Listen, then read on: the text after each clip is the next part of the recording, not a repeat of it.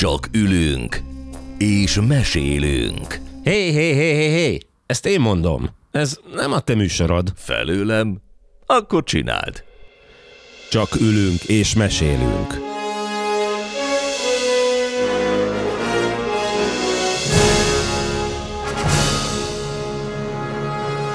Harmadik évad. Midőn a hármashoz ér, mely sorrendben a harmadik leszen. A három amigó belecsap a harmadik műszakba. Harmadik típusú találkozásaik alkalmával bebizonyítják, hogy hármasban szép az élet. Jézusom, ezt most komolyan gondoltad? Két író és egy mindenkinek jól beolvasó most fogja magát és jó bemozgókép kultúrázza a mindennapokat. Forgács V. András, Laska Pál és Mester Ákos főszereplésével. Csak ülünk és mesélünk. Harmadik évad.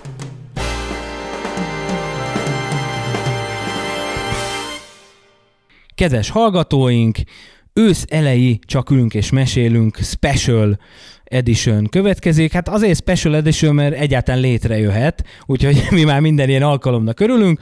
És hát Mielőtt rátérnénk a fő témára, itt mögöttem a hűtőszekrényen már az Ausztriából kapott banánok címkéi fel vannak ragasztva, Palinál a, a bútorlap bútor ö, fölött ugye ott vannak a fél literes dobozos coca és Bandi pedig egy csodálatos kinder tojás gyűjteménnyel a háta mögött várja már, hogy, hogy retrozzunk, és akkor köszöntöm is a két géniuszt, Bandit Londonból. Szeretettel köszöntöm a kedves hallgatókat. Olyan hosszan gondolkoztam, mintha most takta harkány, vagy mit mondjak be, de olyan nagy változás nem történt mostanában a lokáció. Csaják göröcsöge. Igen. És hát Laska Pál még mindig a gazdagréti Batman szerepében. Tiszteletem. Hát helyrajzilag most kicsit szépítettünk, bár mindegy. Én pedig Óbudából ismét a Karneválfilmből www.karneválfilm.hu Mielőtt neki kezdünk, van egy nagyon friss öröm a szívünknek, ugye magyar filmes siker Velencében. Reis Gábor bebizonyította, hogy ez a valami furcsa, és van valami furcsa és megmagyarázhatatlan, az mégiscsak magyarázat mindenre, ahogy ezt tanult kollégám Bandi írta a múltkor, mert hogy hát Velencén egy ilyen nagyon szép kategória győztes fekete oroszlánt sikerült elhozni, a Horizont ha jól tudom, ez valami kitekintés, vagy láthatár, vagy nagyon várjuk a filmet, és gratulálunk az NF... Ja, ja nem, a, mindegy, az alkotóknak mindenképpen gratulálunk. Hát a szlovák film alapnak gratulálunk, a, ugye, akik támogatták az utómunkáját ennek a filmnek. És mindenki, aki szereti. Jó, ezt mindenképpen szerettem volna mondani, és a, a soha véget nem érős harmadik évadunkba, hogy még mindig van, még mindig van mit beletolni. Ugye volt már idén szó egy nagyon szép évfordulóról, ugye egy kerek 40-esről, de hogy ezt, ezt a jubil, jubilálást még folytathatnánk, és a kedves hallgatókat buzdítjuk, hogy ö, hát szavazzanak, ha jól tudom, akkor a Spotify-on, meg mindenféle felületen, ahol ez a podcast megjelenik, ott lesz egy szavazás, hogy miről is csináljunk külön adást, tehát tematizáljuk tovább ugye a filmművészetet, az idén 20 éves elveszett jelentés, Sofia Coppola alkotása, az idén 30 éves az X-okták televíziós sorozat, vagy éppen a szintén idén 30 éves Tiszta Románc című ö, amerikai romantikus vígjáték. szóval, hogy le- lehet szavazni, és tessék választani, mi mindegyiket szeretjük szerintem, vagy legalábbis mindegyikről tudunk sokat beszélni. Úgyhogy ezt így előjáróban szerettem volna. Én még mindig próbálok ráhajtani, mint ami egy normális filmes magazin lennénk aktualitásokkal, meg kis hírekkel a nagyvilágból, aztán hát lesz, ami lesz. Nektek egyébként van-e valami aktualitás, amit itt szeretnétek meggyónni a közönség előtt? Mielőtt fölveszem a bőrnadrágomat. Hát valójában nekem az megnyugvással töltött el, hogy az HBO Max az végre kezdi felfedezni a Steven Seagal filmeket, és most ugye egyszerre van kint az úszó és a száguldó erőd, úgyhogy gyakorlatilag egy ilyen laza három-három és fél órás agyeldobást ez mindenképpen megér. És az, hogy ezt mind a kettőt az Intercom forgalmazta, ezt ízlelgessük egy kicsit, hogy annak idején ez nem egy Zsuzsi Butik BT, vagy nem tudom én, futottak még Kft. adta ki. Ne, ne, ne, inkább nem akarok szidni valódi filmforgalmazókat, de hogy ez egy ilyen interkomos dolog volt, és volt plakát hozzá, tehát hogy ez egy ilyen nagy megjelenés volt annak idején. Arra nem is beszélve, hogy ugye hát az úszóerőd az nyilván az egy, az egy mozi bemutató volt, a száguld erődben már nem vagyok biztos. Hát ugye az úszó erődnek a rendezője felelős a két évvel későbbi szökevényért, ugye, amiben szintén Tommy Lee Jones van, és hát Harrison Ford, aki szökik, tehát, hogy mégsem egy, mégsem egy vizes nyolcas kezdőre bízták ezt a Die Hard a vizen ö, alap történetet. Azért mondjuk megnéztem volna Steven Segált, mint Dr. Richard Kimball, tehát és főleg a hajfestős rész az nagyon tetszett volna. Hát, de hát... hát ugye az Laskapálnak volt szerintem a megállapítása, most már nem emlékszem, hogy ez te voltál, vagy Csunderli kolléga, aki megfejtette, hogy Isten igazából Szakácsi Sándor csinált Steven Seagalból színészt, tehát hogyha igen, jel, Pali jelzi, az jelzi, hogy ő volt a megfejtő. És való a igaz, Donabli hogyha... támogatók láthatják is ezt a bólogatást. és uh, való igaz, hogyha az ember eredeti nyelven, hát én is, mint annyian másan évtizedekkel később szembesültünk Steven Seagal valódi, hát hogy mondjam, tónusá, hangtónusával és hanghordozásával és színészi játékával, és való igaz, hogy a szakácsi szinkron nélkül az eredeti hang él, élvezhetetlen. Igen, nagyon sok, egyébként magyar szinkronban ez jellegzetes, hogy van ez a nagyon iskolázott eszefés hang, ami, ami picit mindig hozzá, hozzádob egy olyan 30-as, 40-es IQ-t mindig az adott karakterhez. Éppen ezért nekem nagyon fura például ugye a Scarface-ben, ugye még a, még a videoszinkronban, ugye már akkor is Végvári Tamás ö, szólaltatja meg Al Pacino-t, és ö, hát a, ahhoz a karakterhez ez a fajta tényleg nagyon kimunkált és, és intelligenciát sugalló hang abszolút nem passzol. De nekem ezért volt ugye többszörösen is nagy meglepetés idén, és így láttam, hogy ő most egy ilyen Robert De Niro imitátor, amúgy hangban, vagy ő rájátszik valami, nem tudom erre a, hogy is mondják, csak ilyen kubai szökevény akcentusra, amit nem tudom én a Blahalúzatéren nézett ki, és ott volt figura lesen, mert olyan fura volt az Al Pacino ezzel a... De hát ő ilyen. Tehát, hogy na igen. 90-es évek közepére veszíti el azt a, azt a, nagyon nazális és magasabb uh, regiszterű hangját. Ugye a, a hídben már feltűnik az a, az a hang, amit mi a, a kortárs Al Pacino-nak tulajdonítunk.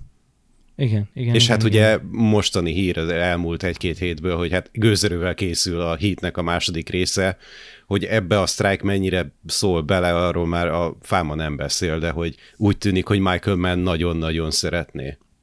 Hát ez a hír most lehűtött engem, de akkor, Bandi, ezek ki is maxoltad a aktualitás rovatot, vagy neked is van még valami, ami Hát igazából így most már szeptember közepében járunk benne masszívan, és hát ennek megfelelően ki is jött a, a Guardianben egy cikk arról, hogy hát gyakorlatilag a brit filmgyártás háromnegyede az így összeomlott, és hogy úgy nincsen.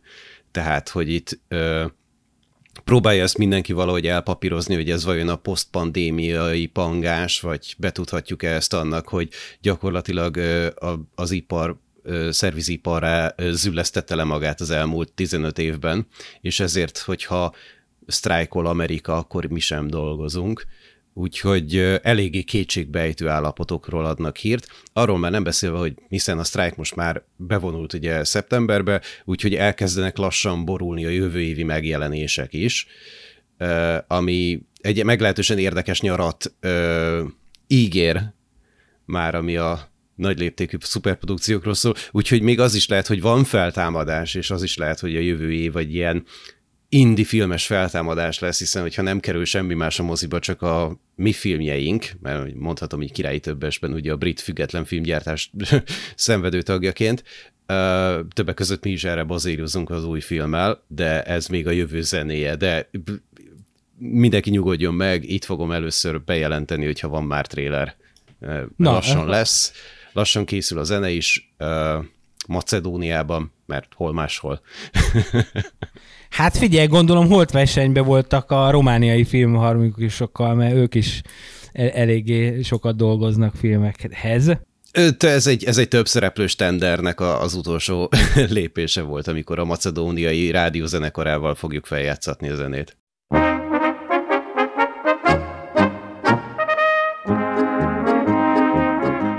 Szóval, a, amire most itt vállalkozunk, ez valószínűleg egy ilyen többrészes tetralógia, antológia, trilógia lesz, nem tudom. Minden esetre hát megfuvintott minket a, a nosztalgia szele nyáron is, és privát beszélgetéseinkben előjött az, hogy hát a német sorozatok, illetve én, mint ugye patrióta Österreicher, egy kicsit hozzávennem a német nyelvterület sorozatait, és hogy hát ezt valahogy föl kellene dolgozni, és hát adta volna magát, hogy ömlesztve a Berg doktorokkal, meg az álomhajókkal, meg össze-vissza foglalkozunk, de a szigorú író társaim azt javasolták, és hát eléggé bölcsen belátóan, hogy, és ehhez csatlakoztam én is, hogy, hogy inkább valami műfai, műfai struktúrát próbáljunk meg átvinni, és ami valószínűleg a legtöbb embernek megvan, ha már német sorozat, és mondjuk nem a közelmúltra gondolunk, akkor azok a bűnügyi ö, sorozatok, amik ugye hát a 70-es, 80-as években szerintem a magyar televíziónál, ha külföldi sorozatokról volt szó, és éppen nem valami KGST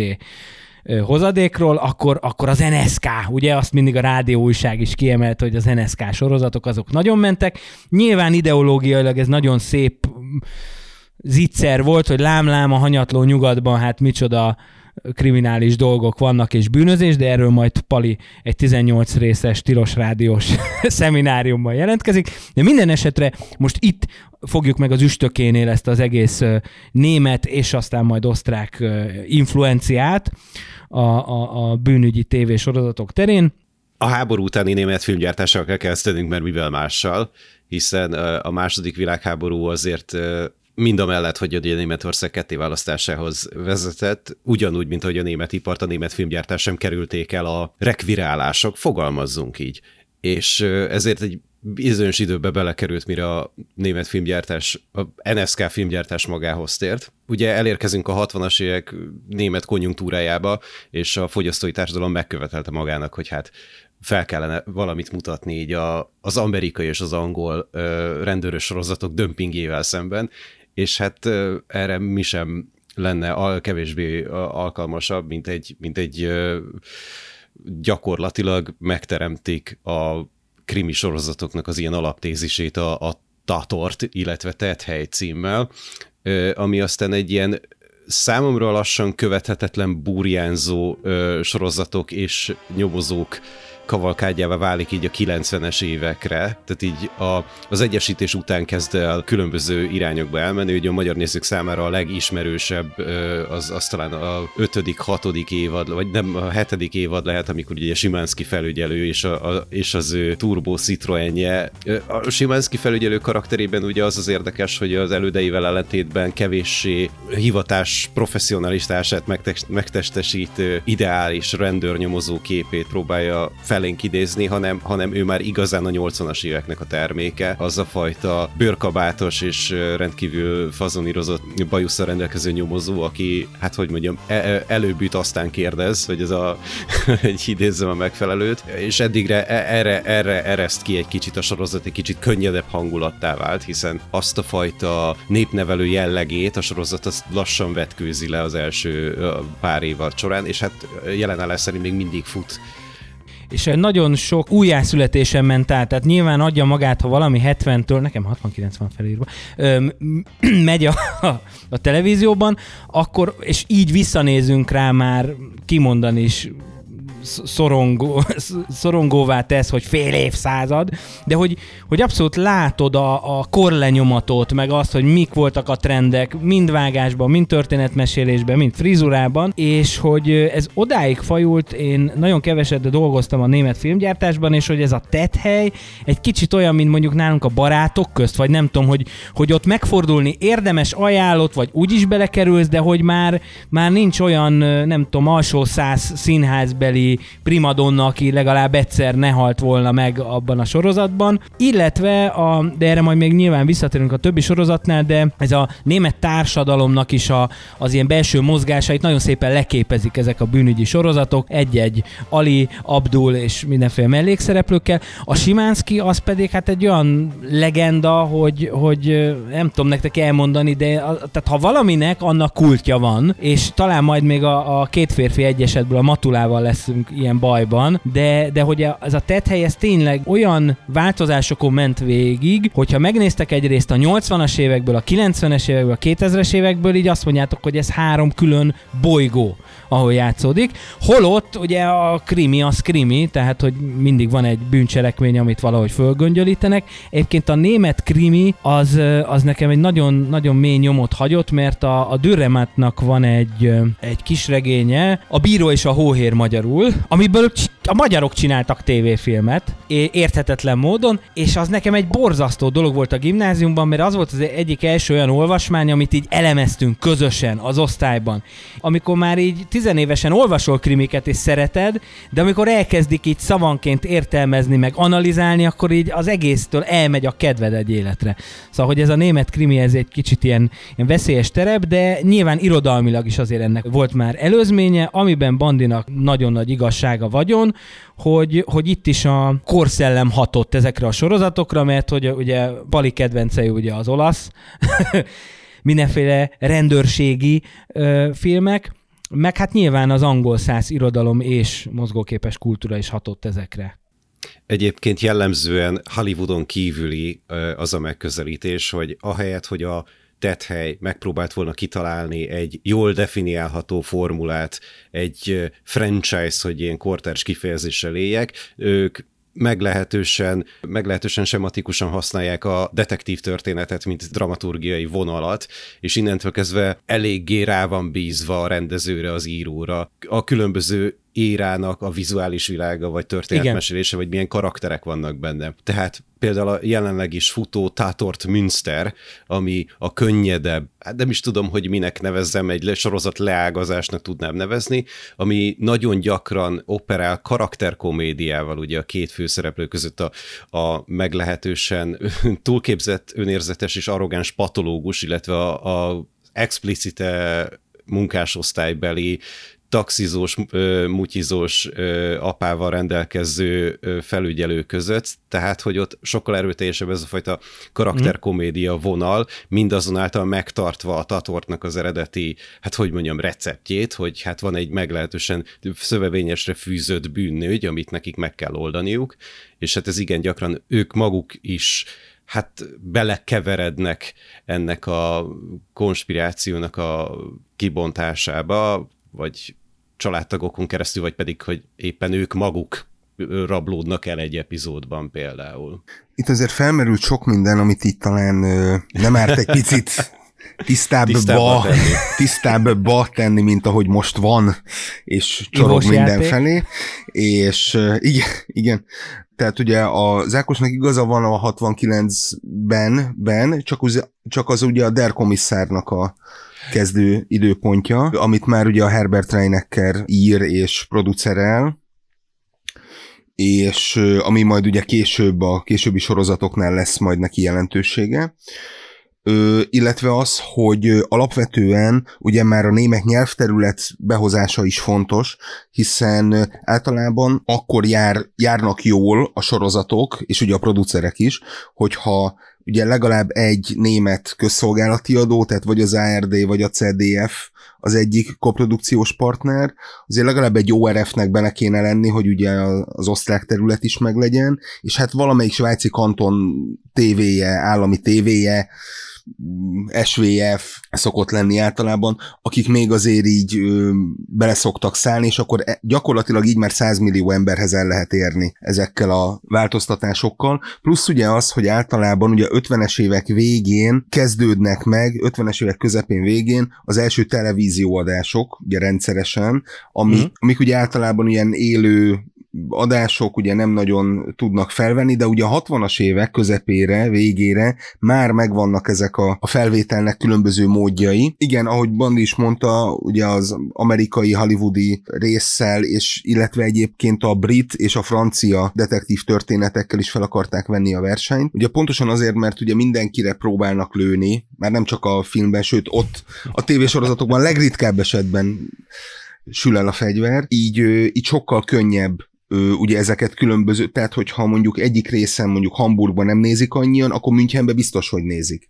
Uh-huh. És, és ezért jöhetnek létre ezek a nagyon hosszú távú, tényleg ilyen 20-30 éven keresztül folyamatosan menő sorozatok, mert hogy mindig van egy olyan ö, rész, ami a, ahol éppen népszerű az adott rész, plusz még az, hogy általában ugye külföldi forgalmazás is, is van, tehát hogy nem, nem német nyelvű feltétlenül, és azért ez is megkönnyíti a, a dolgokat, és amik például ugye a, ugye a Der komisszár az mondjuk végig fekete-fehér, ugye 74-ig, és ugyanez a csapat ugye majd később megcsinálja ugye a, a Derriket, azt már viszont teljesen színesben. És az pont 74-ben, tehát átveszi a staf- stafétabot. Abszolút, ha? abszolút. És, és Reinecker ugye ebben is dolgozik 98-ig. Hogy tényleg a tethely az tényleg egy ilyen gyűjtő rész, tehát ott, ott, ott mindenki ír, Igen. oda mindenki, ott mindenki rendez, ott tényleg mi, mindenki színészkedik, tehát hogy, hogy tényleg lefedi az egész német filmgyártást. A friss első filmes, vagy, vagy másodfilmes volt ugye a Wolfgang Becker 60 évesen, aki a fél életét a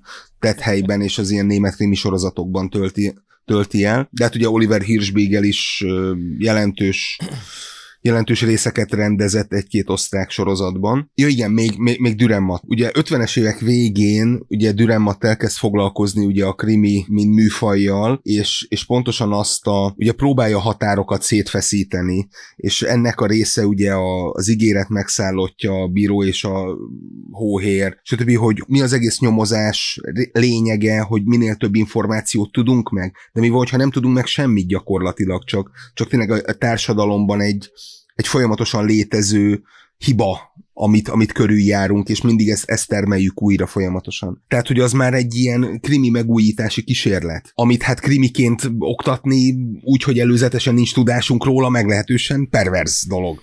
Hát, ez majd egy külön donablis adás lesz a német irodalom tanítása. És, na mindegy, de igen, igen, igen. Viszont ami inkább hatott gyakorlatilag az összes tévésorozatra, az ugye a 30-31-től ugye megjelenő George Simenon és a Megré. Ugye e- egyrészt van, van némi poárós rész is, tehát például a Deráltén-ban ez abszolút átjön, de általában ugye Megré és az ő, hát ez a fajta pszichologizáló, a bűn az a társadalom egy kortünete, amit kezelni kell, és ugye ezt úgy kell kezelni, hogy a bűnözőket kell megérteni pszichológiailag. Tehát nem úgy, ahogy Cobretti felügyelő. I- igen, tehát az, az, az, már, az már ugye 70-es évek, és ugye ez, ez inkább ez a piszkos Harry, Seft féle, nagyon dörzsölt, nagyon utcát ismerő, hogy Balázs István kollégámat idézzem, nem megérteni kell a bűnözőket, hanem ki kell menni és söpörni.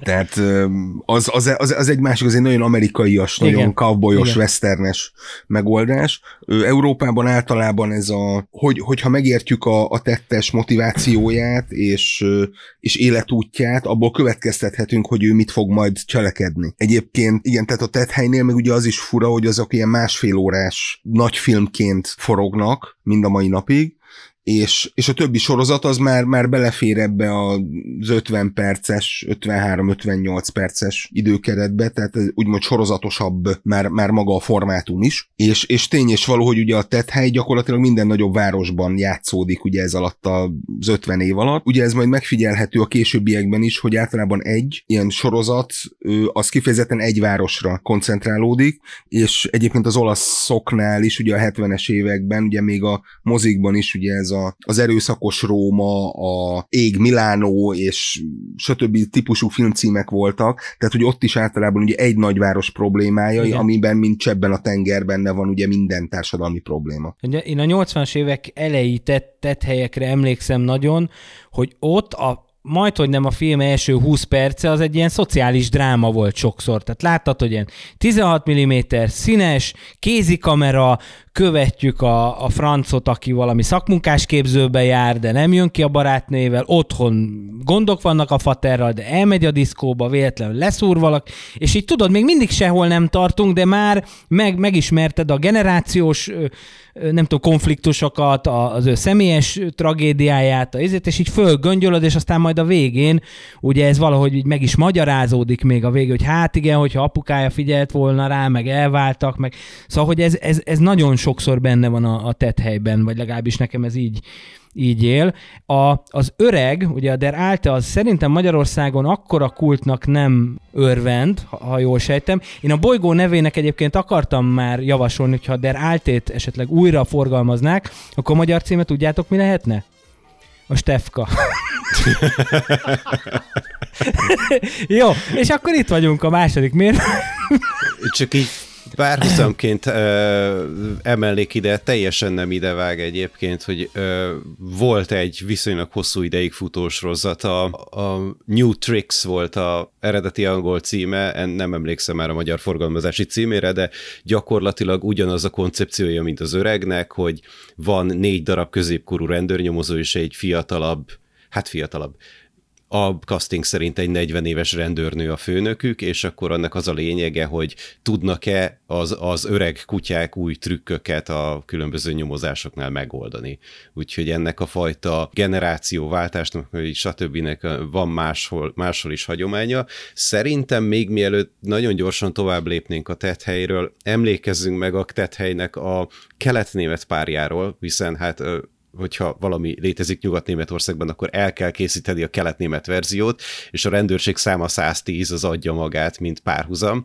Olyannyira, hogy egy évvel a Tethely sorozat után indul, 71-ben, és az utolsó rész pedig 1995-ben, tehát hogy az egyesítés után már még ez megy, és ez egy nagyon furcsa sorozat, főleg az egyesítés korabeli ö, epizódokat érdemes megnézni szociológiailag, mert egy az egyben a már általad ö, emlegetett ö, 80-as évek elejé hely ö, ö, hangulatát idézi, hogy ez a még csak, még csak egy fél mondatot sem mond arról, hogy igen, tegnap még Volkspolizei volt az egyenruhánkra írva, nem pedig, nem pedig mit tudom én, ez a, ez a zöld-fehér dolog, ami most, most van. Úgyhogy ez egy nagyon érdekes sorozat a maga nevében is, és hát felelhető a YouTube-on majd linkelünk egy-egy klippet, hiszen a keletnémet televízió maga eszközeivel is megpróbált ugye felvenni a versenyt látványosságban, legalábbis a nyugatnémetekkel. Úgyhogy találunk itt ifás autós üldözést például, illetve nekem az a kedvencem, amikor valaki egy, egy furgonnal próbál menekülni a rendőrség elől, úgyhogy ledönt egy toronyba állított rekeszt, majd továbbhajt, és jön a rendőrautó, és kiszáll belőle a rendőrnyomozó, és a lábával így szépen arrébb tolja a rekeszeket a rendőrautó útjából, hiszen hát azokat nem lehet összetörni, azt még fel kell használni. Úgyhogy van egy kis... A köztulajdon, azt nem lehet csak úgy rongálni von Haushaus, úgyhogy uh, van ebben valami bájos, és ezt lehet, hogy érdemes lenne egyébként visszahozni így a, a mostani filmbe is valaki így megcsinálhatna, hogy így visszarakja a, kart, a kartondobozokat, amit uh, ledöntött ugye a menekülő bűnöző. Uh, de hogy mindenképpen érdemes egyébként a, a, a Policenyruff 110-zel is foglalkozni. Igen, nekem egy nagyon rövid egyetemi előadásom születhetne a NDK filmkészítésből, hogy hölgyeim és uram, az NDK filmkészítésnek nagyon fontos mozzanata, amikor véget ért és egyesült a két Németország. Köszönöm szépen.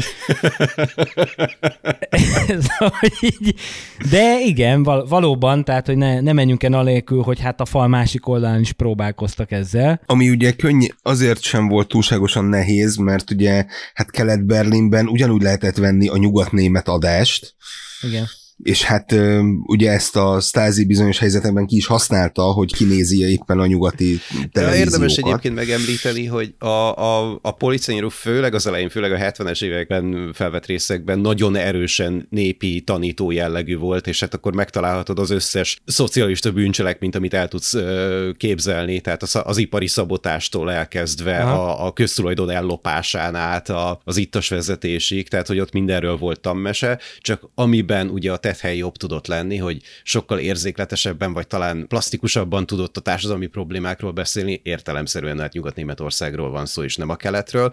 Addig a keletben ugye mindig ott van az, hogy a társadalom úgy egyébként homogén és jó, és a, a, a bűnelkövetők azok a, az az anomália, és az majdnem mindig a, az elkövető gyarlóság vagy, vagy, vagy hiányosságai miatt következik be, vagy pedig azért, mert hogy őket elcsábította a nyugat, és akkor itt most lehet konkrétan utalni kémekre, vagy csak mm. pusztán arra, hogy ők is szeretnének farmer nadrágot hordani, meg coca inni. És akkor most 74-nél tartva megpróbálom ötötször is bevonni a Deriket, ami hát valahol a csúcsa ennek, bár érted, a tethely az, az sokkal több részt ért meg, viszont a Derikben az a nagyszerű, hogy az eredeti szereposztás az 74-től 98-ig az így megállta a helyét. Tehát, hogy hogy a két PP, a dupla P betűs szereplőpáros az, az szépen végigmuzsikálta, és végig hát nem is tudom, hogy, hogy mondjuk ezt ebben, de így beleöregedett a szerepbe, és hát nyilván erre tekintettel volt a storyline is, meg, meg úgy körülbelül minden. Aztán hát most már ugye izé, fekete listás lett a Tappert miatt a Derek, de mindegy, ez ne szegje a kedvünket. Szóval, hogy ez, ez tényleg egy ilyen ős, zsarupáros sorozat, tehát ahol, ahol tényleg arra építenek, hogy van ez a két úriember, ugye, és akkor jön a Harry a BMW-vel, és akkor jön a, a Derek, aki meg hát nagyon elegáns, és azt hiszem, hogy, hogy talán az egész sorozatban kétszer veszi elő a fegyverét, és egyszer lő, vagy valami ilyesmi, szóval Derek az, az ne, tényleg nem arról szól. Ott inkább a Harry az, aki mindenféle kerítéseken átmászkál a, a nagyon feszülős vászonnadrágjaiban, de hogy, de hogy ez tényleg egy etalon ez a sorozat, szóval most ennek szenteljünk pár percet. Igen, hát a, ugye mondom, ugye a stáb nagy része ugye már, mert ugye a der komisszárból, tehát már megtanulta ennek a miként, mikéntjét és hogyanját. Gyakorlatilag itt is ugye ez a fajta dramaturgia mű működik, hogy az elején felvázolják ezeket a társadalmi helyzeteket, és általában ez inkább ilyen felső középosztálybeli társadalom képet ad, és, és már később, ugye 80-as évek közepén jönnek be ez a, az alsó társadalmi rétegek is, hogy, hogy hát ők is bűnelkövetők,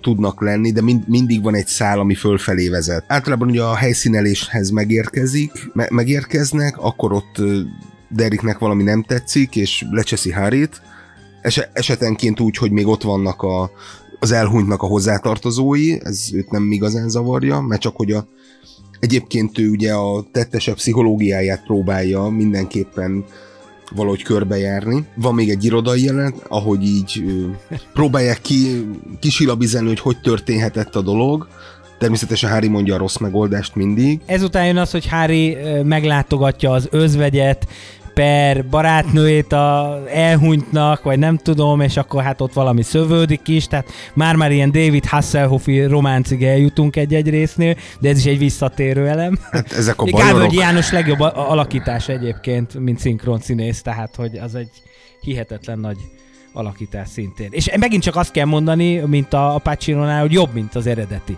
hogy hát a Derikről ne is beszéljünk. Bár hát, ott, ott, hát Szabó Otto is, azért... Igen, igen. Szabó Otto is jó, de ott, ott, ott, én úgy emlékszem, hogy Tappertnek is azért van egy orgánuma, ami úgy, úgy hozzá kapcsolódik, hiszen az ő hangja. Ezt most okosat mondtam.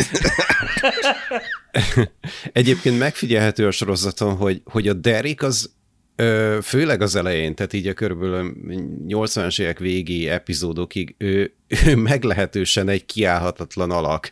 Uh-huh. És a későbbiekben, amikor már megöregszik, akkor egy kicsit kevéssé kiállhatatlan, de továbbra is, továbbra is mogorva.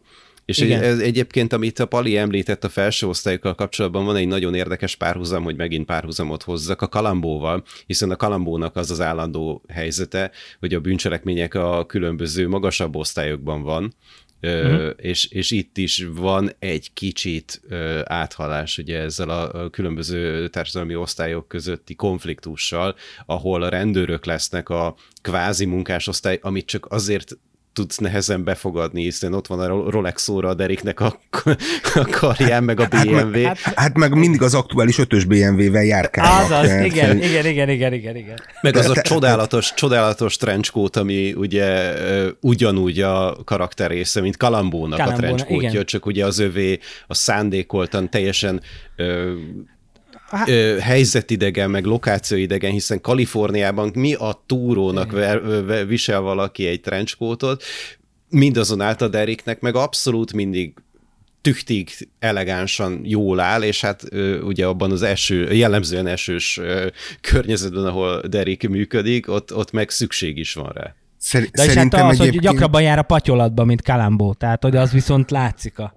Igen. Hát, ö, hát. meg ő ugye mindig elegánsan, ing nyakkendő, öltöny, Díszsebkendő, gyerekek, díszsebkendő, még a 90-es igen, évek második felében igen, is, a gyönyörű. Igen, igen te, tehát ő abszolút, mint aki most lépett elő a szekrényből, és tényleg, tehát, hogy szerintem egyébként van egyfajta ilyen, ilyen Humphrey Bogart megidézés ebben a, a, a, az alakban, ugye ez a, ugye a cinizmus, nagyon ilyen, ilyen szenvedélymentes ö, megállapítások, és, és szerintem ennek egy kivetülése ez a, ez a kabát, és, és hogy tény és való, hogy annak ellenére, hogy ilyen, hát mondjuk azt, hogy nem kedvelteti meg magát a figura, nem, nem dolgozik a néző szimpátiájáért. Tényleg a legnépszerűbb, nem tudom, hogy a Földnek van-e olyan országa, szerintem még Vanuatun is adták, és tényleg valami elképesztő sikere volt, hát ugye azért nem volt érdemes ugye Ibusz útra menni, mert már délután kettőkor jött vissza Bécsből a buszsofőr, mert hogy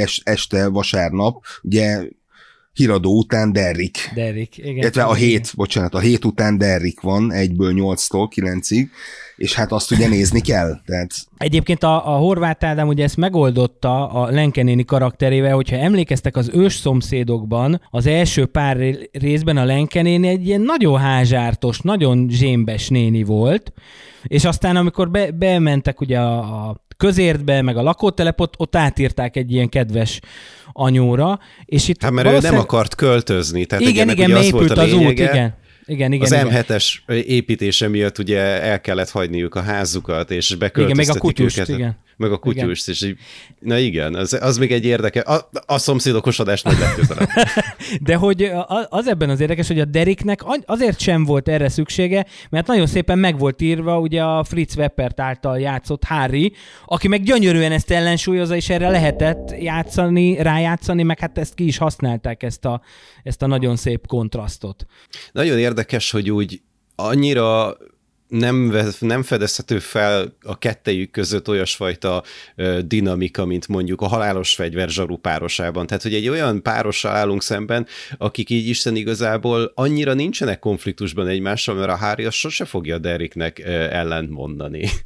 I- hát az, a, a Derek a, az idősebb, ő a felettese, ő mm. a mhm. főnök a, a, ebben a izében, és mindazonáltal mégiscsak csinálja a maga dolgát, tehát, hogy ő, az, ő, ő lesz az akcióhős, ő lesz az aktív fizikai résztvevője ennek a dolognak, míg a, míg a Derek az, az értelemszerűen ő az, az agyával dolgozik, és felállítja a pszichológiai profilját az elkövetőnek, és megpróbál belelátni a fejébe, és hát ezért Harry az, aki mindig a, le, a az akkori létező legutolsó divat szerint öltözködik, míg Derek egy ilyen, hogy mondjam, örökzöld, vagy nem tudom, valami klasszikus divat szerint Igen. van felöltöztetve.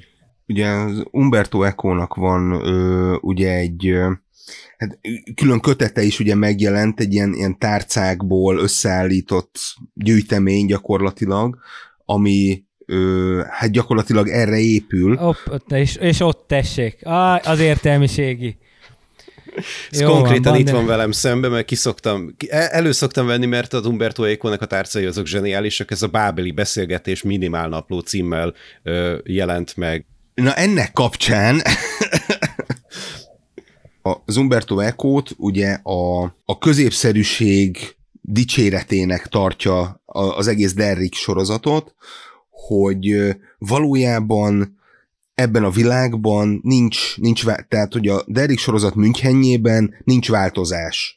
Gyakorlatilag a középosztály fenntartja a, a rendet, az alul lévőket megpróbálja picit feljebb emelni, a fölül lévőket meg, megpróbálja picit lejjebb hozni. Gyakorlatilag a, a Derrick az olyan sorozat, ahol minden középszerű és az, hogy csak egy kort sört iszik Derek valószínű azért, mert akkor a parókája leesne a fejéről, az, hogy mindig ugye ez a meghatározott öltön nyakkendő, mindig udvariasan beszélnek, mindig köszönnek, mindig kifizetik a taxit, mindig becsukják Igen. maguk után az ajtót, a játékidőnek hosszú percei mennek el ezzel a jó napot, jó napot, kérek egy hírlapot, adom a hírlapot, jó napot, jó napot.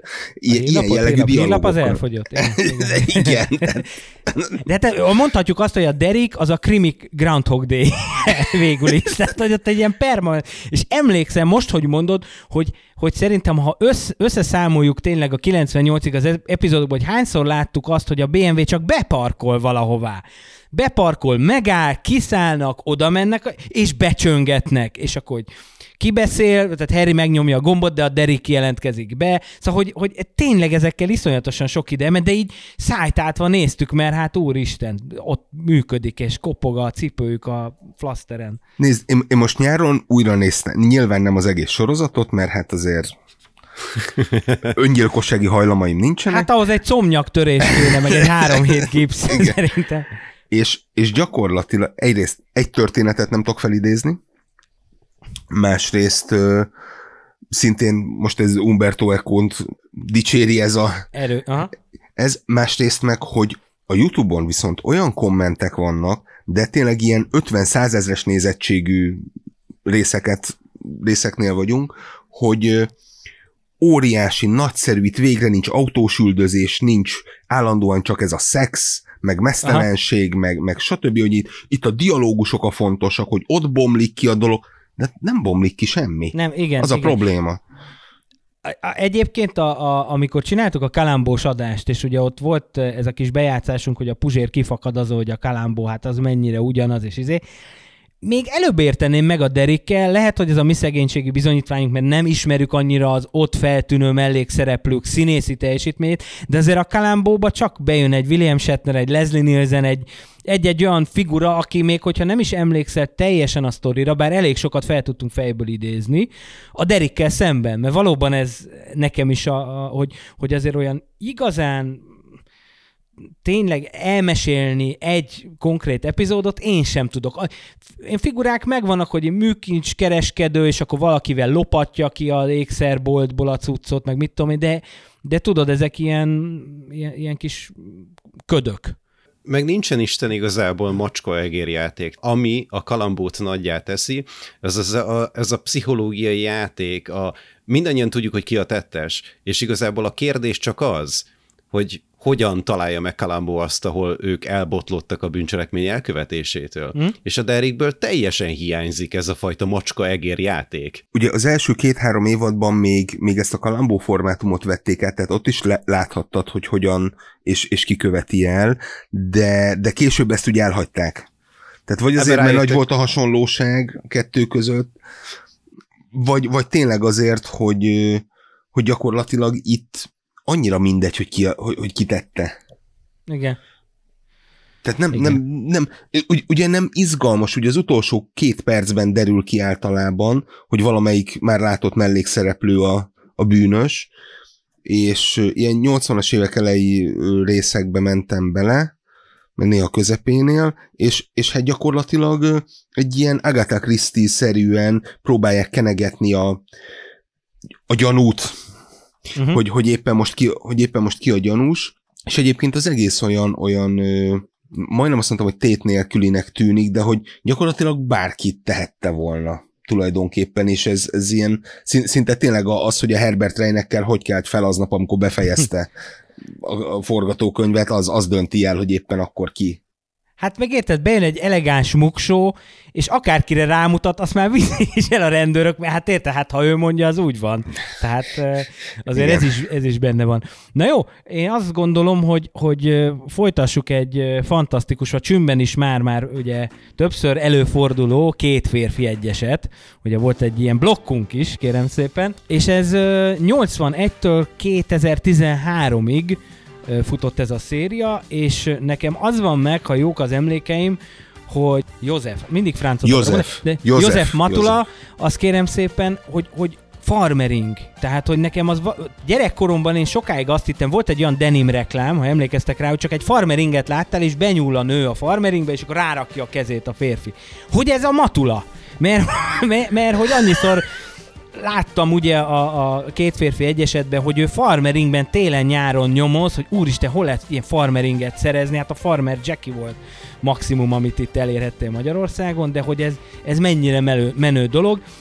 És körülbelül nekem itt egyébként meg is áll a, a, a visszaemlékezés két férfi egyesetről, bár azt hozzá kell tenni, mert ez még visszaköszön, hogy iszonyatosan jó intrói voltak, meg, meg a zenéje, az, az, az nekem nagyon. Hát, hát már a Tethelynél ugye meg kellett volna említeni ugye a Klaus Igen. Doldingert, ö, Igen. mint mint ugye egyrészt popzenészt, másrészt mint ilyen alkotások zeneszerzőjét, és hát ugye a Das Boot-tól kezdve nagyon sok filmnek és tévésorozatnak, tévésorozat főcímnek ugye a zenéjét ő szerezte. Erősen elektronikus irányba víve a dolgot, és hát itt a, egyébként nálunk nem sugározták a, az első pilot részt, ahol ugye a, az ügyvéd, ugye a Renz eredetileg, ugye ő a korrupció miatt elítélt Matulát hozza ki a börtönből, és, és gyakorlatilag innentől kezdve ő, mint magánnyomozó segíti a, az ügyvédet, és hogy itt ugye ez a Karl-Heinz Wilschrei-nak az ötlete volt, hogy hát jó lenne egy ilyen, eredetileg egyébként ügyész lett volna, ugye a fő karakter, csak uh, itt a különböző átírások során, meg ak- akkor, amikor ugye a Günther Strack, aki egy nagyon népszerű figura volt már ugye korábban is, hát ugye a Hitchcocknál is játszott ugye a szakadt függönyben. És, Dr. Dieter Renz. Köszönöm, igen, oh, igen. igen, igen magyar hangja Szabó Gyula, és, és hogy gyakorlatilag ez a, ez a párosnak a, a, az eredet története, de hát mi már ugye csak a sokadik évadból, vagy attól néztünk pár, pár epizódot, és hát egyébként egy meglepően dinamikus Ugye hát ez a Dynamic Duo mondjuk a Horstapperékhoz képest, és e, egyrészt az, hogy ugye nem ez a nem ez a bajoros, nagyon kényelmes München, hanem azért ugye Frankfurt, hát majdna Frankfurt a, a központ, ami ugye Németország egyik pénzügyi központja volt, mert NSK-nak, ugye hát akkor még ugye nem, nem az Egyesült Berlin, és ott ugye nagyon sok vállalat, nagyon sok bank, és nagyon sok kisvállalkozás is működött, és hát gyakorlatilag az ezek közti átmenet, és hogy ugye múltkor néztem újra egy részt, ahol egy kisvállalkozót megviccelnek a barátai, hogy megjelentetik a halál hírét, és hát közben kiderül, hogy az ő nevében rettenetes ingatlanokat vásároltak, pont azért, mert hogy ugye megjelent a halálhíre és ezért nem tudom, nem kap kölcsönt a új traktor vásárlására. És, és, és ilyenekkel mennek el az ügyvédhez, hogy akkor most csináljon ezzel valamit. Amit ugye pont ugye a Matulának kell kinyomoznia, és hogy ha már ugye a Simánszkinál meg lett említve a Citroen, azért itt is említsük meg az Alfa Romeo-t, tehát Igen. hogy azért itt, hogy mondja, ez egy, egyfajta kívülálló, egy kívülállás a, a kényelmes, nagy Mercedes BMW duó helyett, ugye ilyen, ilyen teljesen alternatív, a, a, a gyors, a dinamikus, tényleg ez a ugye talán 75-ös volt, amit mi már láttunk a 80-as évek második felében, és hát, és hát tényleg itt, itt tényleg üldözés van, nyomozás van, lövések vannak, ugye Matula hát az egy, egy, rész végén az már gyakorlatilag úgy kell összeszedni mindenhonnan, mert ugye annyi mindent kapott már az alatt a rész alatt. Erő és velő, tehát, hogy ugye, ugye az ügyvéd úr, aki ugye három vagy négy színész játszotta, ugye ilyen 5-10 évet bírtak ki általában, és mellettük ugye Matula üzembiztosan dolgozott, és, és nyomozott mindent érdemes azt is megfigyelni, hogy itt már megjelenik az, hogy már nem rendőrségről van szó, tehát hogy nem, nem az államaparátusnak a működésén keresztül vizsgáljuk a társadalmat, vagy valami, hanem itt már a magánszféra bejön. Tehát itt már nem arról van szó, hogy ö, a rendőrség nyomoz, hanem hogy itt, itt, itt ez mégiscsak azért egy magánszektor dolog, tehát hogy amikor a matula nyomoz, akkor a magánnyomozó nyomoz, akkor neki nincsenek meg azok a felhatalmazásai, ami egy rendőrnek ö, rendelkezésére áll. Tehát ez, ez már megint csak egy másik éra, a 80-as években elérünk, ahogy a, Amerikában is inkább a magánnyomozó sorozatok mennek. Itt az egyénnek a jelentősége felhangsúlyosodik. Na és ezt akartam csak mondani, hogy ahogy így beszéltetek róla, felidézőtek még olyan emlékek, hogy feltűnően sok jelenet játszódott itt éjszaka, meg a Matula fölvett valami fekete bőrkesztyűt, és mindig valahol bemászott, meg elemlámpával világított, és hát igen, egy, egy rendőr miért csinálna ilyet, ugye? És hát ezért. Tehát, hogy jó, akkor visszaidéztétek nekem, jó, köszönöm. köszönöm szépen.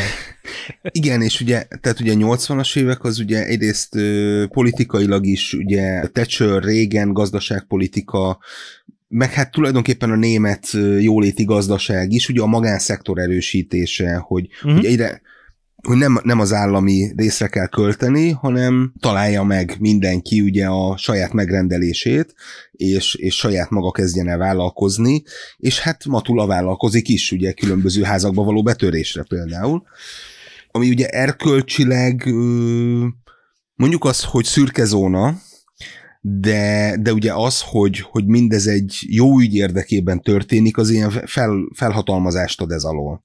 Mint hogy például ugye Thomas Magnum, hogyha már ugye a, a, a Jeep-el kell menni a Ferrari helyett, meg van sértődve egy részen keresztül. Vagy nagy duzogva beül a TC helikopterébe, tehát azt se értettem, hogy bakker, hát mit nem adnál érted, hogy itt Hawaii-ba izé, helikopter, jó, akkor menjünk helikopterrel, tehát hogy, á, mindegy. Azért azt is érdemes észrevenni, hogy ez megint csak meglehetősen németesen van előadva, mert amíg a régen Thatcher, stb. Tehát ez a nevezzük nyugati új gazdasági mechanizmusnak, miért is ne.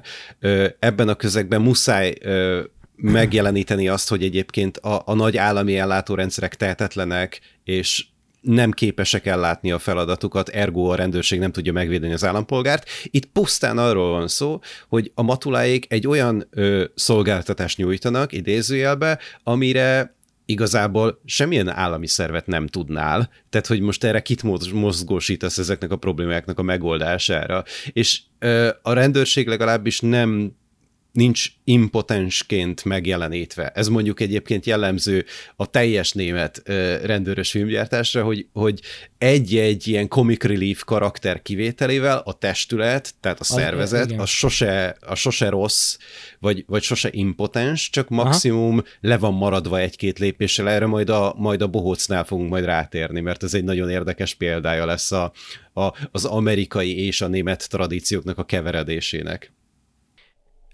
Na, és akkor itt, itt ugornánk is egy...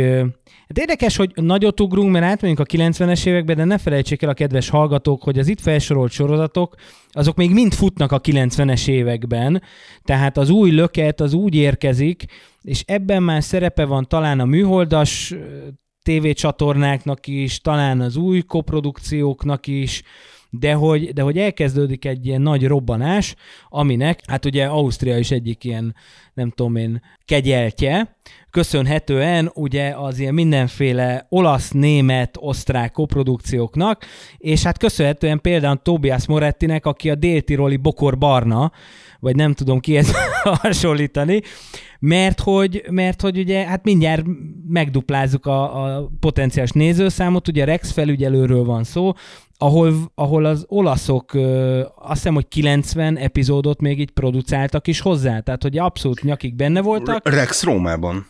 És igen, igen, igen. Na most egy, egy gond van, én csak a Toba, Tobias Morettis éráról szeretnék beszélni, mert szerintem úgy lett elrontva és, a Rex. És még, és még van Kanada is. Azt hiszem Hudson and Rex. Hát köszönjük szépen. Az EH-ban ezt majd nem fogjuk kérdezni. Tehát. Ne, ne, ne a játékos tudáld a játékot.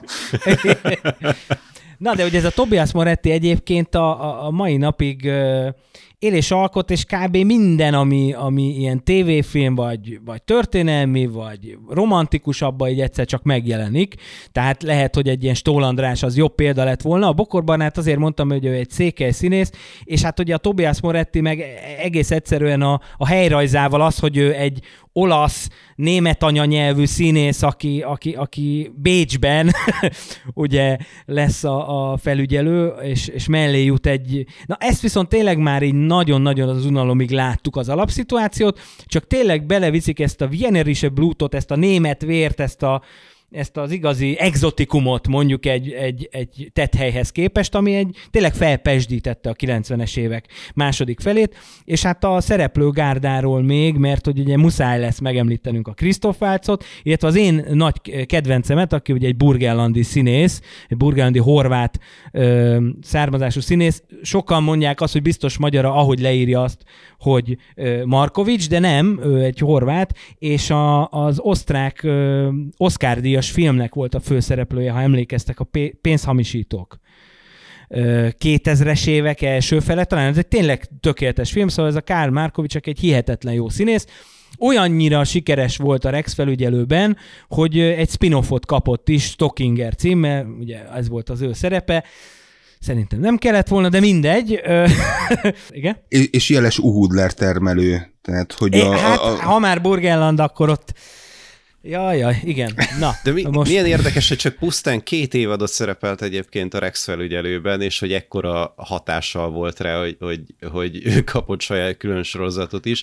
De hát ugye a Rex az, az, az eléggé pofátlanul a, a Kék Duna keringőnek a kezdő taktusaival indít, és a Práterből látunk egy kicsit, tehát nagyon erősen elhelyezi ugye ezt a, a térképen ezt a történetet, és aztán jön Katie Sampsonnak a Good Friend, azt hiszem, vagy, vagy nem, nem is értem, tehát, hogy, hogy egy dal, van egy, egy, egy főcím dal, ami se, semmikor sem rímel vissza, sem a, tehát nyilván a, a hogy mondjam, a, a, a szubtextuálisan ugye szól arról, hogy ilyen kutyabarátság, meg hogy megoldja a dolgokat, de hogy, de hogy valami tök más. Ha megnézed a Rex felügyelőnek a főcímét, a klasszikot, akkor egy ilyen iroda, komédia, nem, nem tudod hova rakni, hogy ebből mi lesz, és ráadásul jön egy ilyen Too Many Cooks. Tehát ha, ha arra emlékeztek, ugye, ahol elkészült egy, vé, egy ilyen végtelenségi loopolt főcím, Szóval, hogy, hogy, hogy egy kicsit ott kétségbe vagyok esve a, a főcímnél, de aztán, aztán megjön egy, egy igazi izig-vérig, mondom, egy ilyen,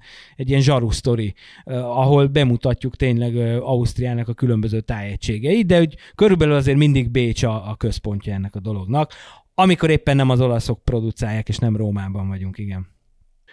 Illetve, hogy az előző sorozatokhoz képest nagyon fontosnak érzem, hogy megjelenik végre a humor. És hát nem véletlenül, hogy nem német sorozatról beszélünk, tehát az, tehát az osztrák, azon belül is a bécsi humor, az egy hát nagyon, hát hogy mondjam, olyan, olyan tipikusan savazós és akkor még finoman fogalmaztam, tehát, hogy ez a fajta nagyon ironikus, nagyon szatirikus, uh-huh. nagyon kifordított, ami szerintem egyrészt ezt a fajta tényleg talán Amerikán kívül mindenhol vetítették, mert mint az Egyesült Államokon kívül, és hogy hogy emellett még tényleg ez a mindenféle műfaj benne van, tehát nem marad kizárólag a nyomozás egy, egy ügy kiderítése, hanem egy nyomozásnál, hanem hogyha kell, akkor vígjáték, ha kell, akkor thriller, ha kell horror, ha kell romantikus film, mindenféle műfaj keveredik gyakorlatilag kiszámíthatatlanul. Hiszen mindig ugye alapvetően egy nyomozás van, és, és alapvetően ugye ez már nem is annyira jellegzetes, hát ugye a, egyrészt ugye a Rintintin, mint ugye a műfaj megalapozója a 20-as években, ami folyamatosan ugye végig megy, ugye 90-es években volt ennek ugye ez a kecés kutyája néven ugye egy, egy ilyen sorozat, ugye a Jim Belushi és a Igen. nagy Kutyám német Jerry. juhász. Kutyám Jerry Lee, köszönöm. Ugye ez is a 80-as évek végén volt, tehát hogy nem volt ez akkora újdonság, viszont az, hogy ugye egyrészt a kutyával, és ugye hát ez már a gyártás technológia, hogy, hogy tényleg mindent meg tudtak csinálni, ugye az üvegtöréstől kezdve a minden minden és mindenki elkapásáig, akkor még plusz ez a, ez a humor rész ugye a, a, a zsömlével, zsömlével meg a... Igen. Tehát, tehát, hogy ő tényleg kapott egy olyan plusz karaktert, ugye úgy tudom, úgy tudom hogy nem is német, német juhász, hanem amerikai típusú német juhász, ami másfélszer akkora, mint ami Németországban van. És, hát ez csak injekció kérdése, Pali. De... jó, hát én is láttam a Rocky négyet, jó, ez igaz. Tehát bármit el lehet érni. Tényleg nagyon változatos, nagyon, nagyon vicces, és, és tényleg kiszámíthatatlan, hogy éppen mit kapsz az adott részben. És szerintem ez, ez emiatt lett népszerű. És a, valószínűleg még az is, hogy viszonylag, azt hiszem, hogy két éve futott a sorozat, vagy három, amikor ugye megjelent Magyarországon a TV2, és ez szinte egy ilyen ős sorozata volt a TV2-nek, ugyanúgy, ahogy a, az RTL klubnak meg az egyik ős sorozata, és akkor itt be tudunk kapcsolódni a, ugye az anyacég, vagy akkori anyacég az RTL-nek ugye a Cobra 11-ével, tehát hogy, hogy ezek már az abszolút új generációs sorozatok. A Cobra 11-nél már abszolút nincs ez a kis bécsi fűszerezettség, hanem ott tényleg azt mondják, hogy autópálya rendőrség, és hát azért az autópályák legalábbis papíron, de Ibériától mondjuk nem tudom, Bécs helyi, körülbelül ugyanúgy néznek ki, ugyanaz a felépítésük, tehát hogy itt, itt meg erre mentek egy kicsit rá, hogy, hogy akkor csináljunk egy ilyen sorozatot. És ich rive ist der Autobahn. Ihr Tempo ist Mörder is. Tehát, hogy már maga a főcím, ami megalapozza, hogy mi, mit fogsz kapni a körzetük az autópálya, tempójuk halálos, rablók, zsarolók, gyilkosok nyomában. És az Action Teamnek a nevét mindenképpen szerintem érdemes megemlítenünk, hiszen gyakorlatilag ennek a sorozatnak az elkészítésével úgy jutottak hozzá egy egyedülálló lehetőséghez, hogy vannak akik egy, egy televíziós sorozat, amin demonstrálni tudják, hogy mi mindent tudnak megcsinálni autókkal és autós üldözéssel és kaszkadőr mutatványokkal, és hát gyakorlatilag az első epizódtól hiszen most is fut a sorozat, ami annak fényében, hogy Erdogan Atalay már szerintem lassan nyugdíjas korú, egy egészen elképesztő teljesítmény, és hát a legelső résztől kezdve a, az a nagyjátékfilmbe beillő robbanások és különböző autóknak a dobálása, az, az mindenképpen egyedülálló sorozat teszi talán a világon is, és hát gyakorlatilag most már Németország legnépszerűbb kiviteli cikke, hiszen Törökországtól elkezdve Oroszországon át gyakorlatilag nem tudok olyan kontinens mondani, ahol ne vetítették volna. Még még Kanadában is ö, vetítették, tehát hogy tudomásom van arról, hogy ezt Kanadában is ismerik, és érdekes módon itt Angliában is vetítették egy darabig. És ez két, két rész is forgott itt, vagy legalábbis volt valami magyar vonatkozása is, de ezek már az abszolút új, tehát hogy ezt már úgy mondom, hogy ez már bőven abban az időszakban, amikor már nem néztem a Cobra 11-et, de hogy ott is az első megkökkenésem az volt, hogy ez még megy, és aztán az, hogy, hogy olyannyira, hogy akkor itt is törtek össze néhány autó. Hát és ne, nem, nem csak az, hogy még megy, hanem még mindig Erdogan a talaj az egyik, tehát hogy... és van a másik, ugye? És aki mindig változik. Igen, aki változik. De hogy megpró- megpróbáltak egyébként, hogy ö, kicsit tehermentesíteni a Erdogan a talajnak a munka, munkavállalásán, úgyhogy megpróbáltak egy, egy ilyen spin-off sorozatba egy Cobra 12-t, ez már annyira nem lett túlságosan nagy siker, úgyhogy maradunk az eredetinél. Igen, és egyrészt ugye a 90-es évek, meg ugye német újraegyesítés, stb. ott egyre inkább ugye az autóra az, hogy az, hogy mit jelent az autó a német társadalomban, ugye, mint Európa egyik legnagyobb autógyártó nemzete, és a, a Gótra Bigó, ugye a Manta Manta, ö, nagyon sok ilyen 90-es évek elejé német, német film foglalkozott ezzel, és hát egyrészt ugye a Manta Manta az abszolút ilyen bolyrészerekről, és ugye az éppen akkor még fiatalon végzett Til Schweigerről szólt, Olyannyira, hogy ugye most jött ki a folytatás. Igen, igen, igen, igen. És hogy azért ennek a, mondjuk azt, hogy nem egyenes, meg nem nyíl egyenes következménye, de, de benne volt, hogy azért itt tényleg egy ilyen autópálya rendőrség történetben sok, sok izgalmas lehetőség van, és hozzátéve, hogy az elején tényleg mondjuk azt, hogy nem nagyon különbözött egy átlagos bármilyen sorozat autós üldözéseitől, és tényleg ők vitték bele, ugye a Action Concept ezt a egy ilyen német Rémi Julien csapatként, hogy akkor gyakorlatilag legyen a lényeg a dolog elleni erőszak. És hogy ezt hogyan lehet bemutatni minél változatosabban, lassítva, ugye az akkor 90-es évek végén azért az nagyon speciális volt, hogy ezek a lassítások több kameraszögből megmutatva éppen az adott akciójelenetet, és tényleg ugye a saját autópálya részépítéstől kezdve, ugye pláne amikor már a Dietrich Matesic is beszállt valamennyire, ugye a Red Bull tulajdonosa ö, a gyártásba, és akkor már a, a Taurus díjat mindig, ugye, a, amit ugye a legjobb kaszkadőrnek osztottak Hollywoodban, azt valahogy tévésorozat kategóriában valahogy mindig egy Cobra 911 epizód vitte el, ha már egyszer ugye ő, ő pénzeli az egészet, és igen, hát mostanra meg már tényleg egy ilyen, ilyen intézmény gyakorlatilag, tehát hogy gyártják, nézik, szerintem már túl van a legnépszerűbb időszakon egyébként, hát ugye hol, hol van még ugye a hely vége, tehát hogy ebben még azért vannak lehetőségek. És aztán van egy ehhez képest tiszavirág életű, de mindenképpen megemlítendő már csak azért is, mert hogyha egy dobálózunk az ilyen mi micsoda az adott kultúrában, akkor a német Punisher, az a bohóc, ami ugyan három... három Ez é- egy meredek é- állítás volt.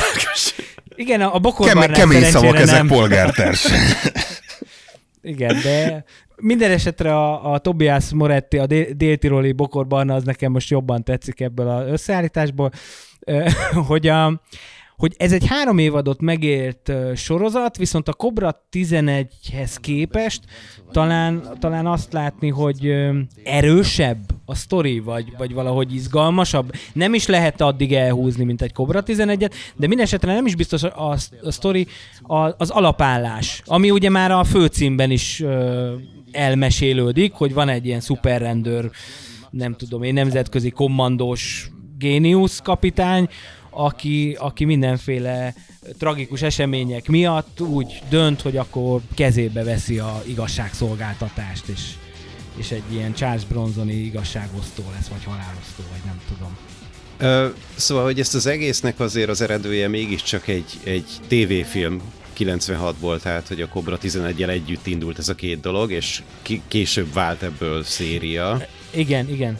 És most nem emlékszem, hogy vagy a tévéfilmben, vagy pedig a Bohócnak az első részében, de gyanakszom, hogy a tévéfilmben még maga Szemir Gerkhan, ugye Erdogan Atalajnak a karaktere fel is bukkan, tehát hogy van egy ilyen crossover rögtön az elején, hogy egy univerzumban vagyunk a Cobra 11 világával, aztán ebből nem lett végül semmi, tehát hogy ö, nem találkozott a két, ö, uh-huh. két műfaj, de hogy való igaz, hogy egy szintén ha, ugyanaz a gyártó, ugye uh-huh. ugyan, ugyanaz a gárdáról van szó, ugyanúgy az, az action koncept, ahogy ezt Palian remítette, én, én mondtam valamiért action teamnek, nem értem miért, és és ott már tágabbak ugye a lehetőségek, hiszen már nincsenek az, nincs az akció csak a, az autóra korlátozva, hanem jön ez a maszkos igazságosztó, ami meg már szintén ugye jutalhatunk a, a szuperhősös dologra, hiszen felveszi a bohóc maszkot, és onnantól kezdve nem csak, hogy nem felismerhető, és senki nem is emlékszik, hogy ugyanaz a hangja, mint ennek a másik fazonnak.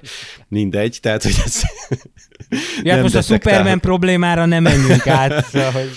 Igen. De hogy az a lényeg, hogy itt, itt megint arról van szó, hogy itt ő, ő, ő neki, és ugye Klaudiának, meg a, ö, azt hiszem az első széria végén ö, elhunyt a Ludovski, igen, ugye a kopasz ember a Ludovski, a, a, aki a, szintén a balonkabátban is, hogy ő, ő, ő így háttérből segíti a csapatot, meg hát ugye ott van a pilóta is, a Dobbs, Thomas Anzerhofer, meg kellett néznem a nevét, mert nem emlékeztem rá, de hát ugye Dobbs, Dobbs aki egy ilyen sztereotipikus amerikai pilóta gyakorlatilag, de német, és de, de ugyanúgy laza és baseball sapka és az overall, de viszont a világ létező legjobb helikopterpilótája, aki mindenféle akrobata mutatványokat képes bemutatni, és akár egy, egy, egy, gyár, egy összeomló gyárba is be tud repülni, és ki tudja menteni Max Sandert. Tehát van ez nekünk, és hát ugye a, a Bócot játszó Sven Martinek az azért is azért is érdeme, érdekes a, a, a magyar nézők számára, hiszen hát a mennyi, talán egy vagy két évadot megért Render Story-ban bukkan fel ö, epizódistaként, ő a Xantus Barbarának lesz a főnöke per ö, barátja. Az egy érdekes casting volt egyébként, vagyunk be őszintén, hogy hogy nem, nem, fel, nem feltétlenül tudom mire vélni a, a Sven Martineknek a jelenlétét a, abban a sorozatban, mindegy, de hogy ő a bohóccal ö, alapozza meg a karrierjét. Nekem egyébként nem annyira szuperhős rész felé vinném, hanem, hanem szerintem inkább ilyen Mission Impossible, és mondjuk egy ilyen, hát Magnumot, ha már említettük, tehát, hogy ott is van egy ilyen pici csapat, de, de van csapat. Hát meg ott is van a Magnumnak hogy egy fegyveres szolgálat, tehát hogy ő katona igen, volt, meg mit igen, én. Igen, tehát, tehát backstory-ban is vannak Aha. hasonlóságok, és, és hogy inkább ugye ezzel a, ez a maszk felvétel, maszk levétel, ez nekem ilyen Mission Impossible-ös benyomások voltak, de, de hát tény is való, hogy hát valahogy nem sikerült ez a, ezt a fajta, hogy mi amerikanizálódást meglépni. Azért itt a 90-es évek felé, meg pláne a 2000-es évek elején gyakorlatilag az lehet benne a filmkészítőkben, hogy hát végül is, hogyha ez már külföldön siker volt, akkor, akkor ezt mi is meg tudjuk csinálni. És, és így az ilyen nagyon akciódús sorozatok, nem volt ugye ez a ö, Codename Puma, ahol kifejezetten a, ugye a Donnie és az akciójelenetek, ö, amikor ugye direkt le kellett lassítani, mert a kamera nem volt olyan érzékenységű benne az optika, hogy minden mozdulatot felvegyen egészen pontosan. Tehát ő, ők így ilyen Hongkong szerű karate sorozatottal is próbálkoztak, mint műfajjal, ugye ez a bohóc nekem egy ilyen, ilyen Mission Impossible-szerűnek tűnt, de, de ott volt még ugye a Der Leste Bulle, ami kifejezetten ez a rendőr, aki felébred a kómából 20 év után, és őt mégis beállítják, és egy fiatalabb társa, ugye, a, aki átaludta a 90-es évektől a 2010-es évekig. Az utolsó zsaru. Az, na, az, igen, igen. Tehát, hogy ezt, az... Ezt nem is láttam, ezt nekem meg kellett keresnem. és és hát ugye ennek is van ugye brit, illetve amerikai verziója ennek a időből kiesett rendőr karakternek, aki ugye a nagyon PC, nagyon, nagyon internet közeli részeket egyszerűen meg kell, hogy tanulja, Úgyhogy, tehát, hogy nagyon sokféle ilyen próbálkozás volt, ami, ami ilyen népszerű sorozatokat próbált egy picit germanizálni, aztán ezek hát általában nem voltak hosszú életűek, amik tipikusan nagyon egy típusú műfajt akartak reprezentálni. Ha, ha ezekhez nincs már így hozzáfűzni valótok, csak megbeszéltük, hogy most a kriminél maradunk, de azért nyilván az nem titok, hogy voltak itt olyan sorozatok is, mint a klinika, meg a hegyi doktor, ami sokkal ilyen, ilyen csendesebb vizekre evez. Én ajánlani szeretnék még egy krimi sorozatot, amit most megbizonyodtam róla, hogy nem volt magyar forgalmazásban, Egyébként tökéletesen meg tudom érteni, hogy miért, de hogy egy 14 évadot megélt sorozat, Der Bulle von Tölc, a tölci zsarú, nem tudom. A lényeg az, hogy képzeljük el a, a hegyi doktort, csak nyomozósba. Tehát, hogy abszolút egy ilyen, egy ilyen jól megtermett, túlsúlyos nyomozó, aki így várjál, mondok egy magyar ö, megfelelőt, mondjuk van a Kisváros című sorozat, és képzeljük el, hogy Járai őrnagy állandóan bemegy a kis vendéglőbe, meg úgy sétál, beszélget. Nincsen hunyadi főtörzs, nincsenek határőrök, semmi akció nincs. Egész egyszerűen egy ilyen lassú lefolyású dolog. Hát, hát a kisváros utolsó öt évad az gyakorlatilag így Egyébként igen, ott is, ott is aztán e- erre ment a dolog, csak én most azzal szembesültem, mert ez, ez egy SAT 1 sorozat volt, és így emlékszem, hogy ez így ment, de így összesen három részbe, ha belenéztem annak idején, 96-ban indult, és most, amikor így rákerestem, úristen, 14 évad. De hát ugye erre jön az, hogy azért a német nyelvterület, mint ahogy kez, a kezdésnél mondtátok, az egy akkora piac, hogy hát ott elmuzsikál akármi is. És akkor ma még nem is beszéltünk a Charlie egy majom a családban sorozatról. Ö, szerintem a kórházas, meg családi részeket, azt az, tegyük, az, te, tegyük át igen, egy külön egy... részre, mert az, az külön. Abszolút, tehát hogy ez így, ez így most egy ilyen tök jó visszaemlékezés volt, és hát a internetnek köszönhetően azért nagyon sok gyöngyszem meg is található, meg, meg megvásárolható CD-n és kazettán. Szóval, hát hogy, illetve csak be kell kapcsolni a televíziót, hiszen ezek a dolgok, a Cobra 11 az rotációban megy Magyarországon is, tehát hogy Hát és szerintem még a de- Derek is biztos, hogy valahol felfelbukkant, tehát hogy, hogy a Kalambót mindig játsza egy csatorna, szerintem a Derikből be van tárazva valahol mindig egy szerveren. Hát az, igen. Az, az, az, tuti, az tuti, és, és egyébként mondom tehát, hogy ha csak a sima ilyen videó per YouTube videó megosztókat nézem, ott is hát te, olyan dicsérő kommentek vannak, hogy hát én is elszégyellem magam.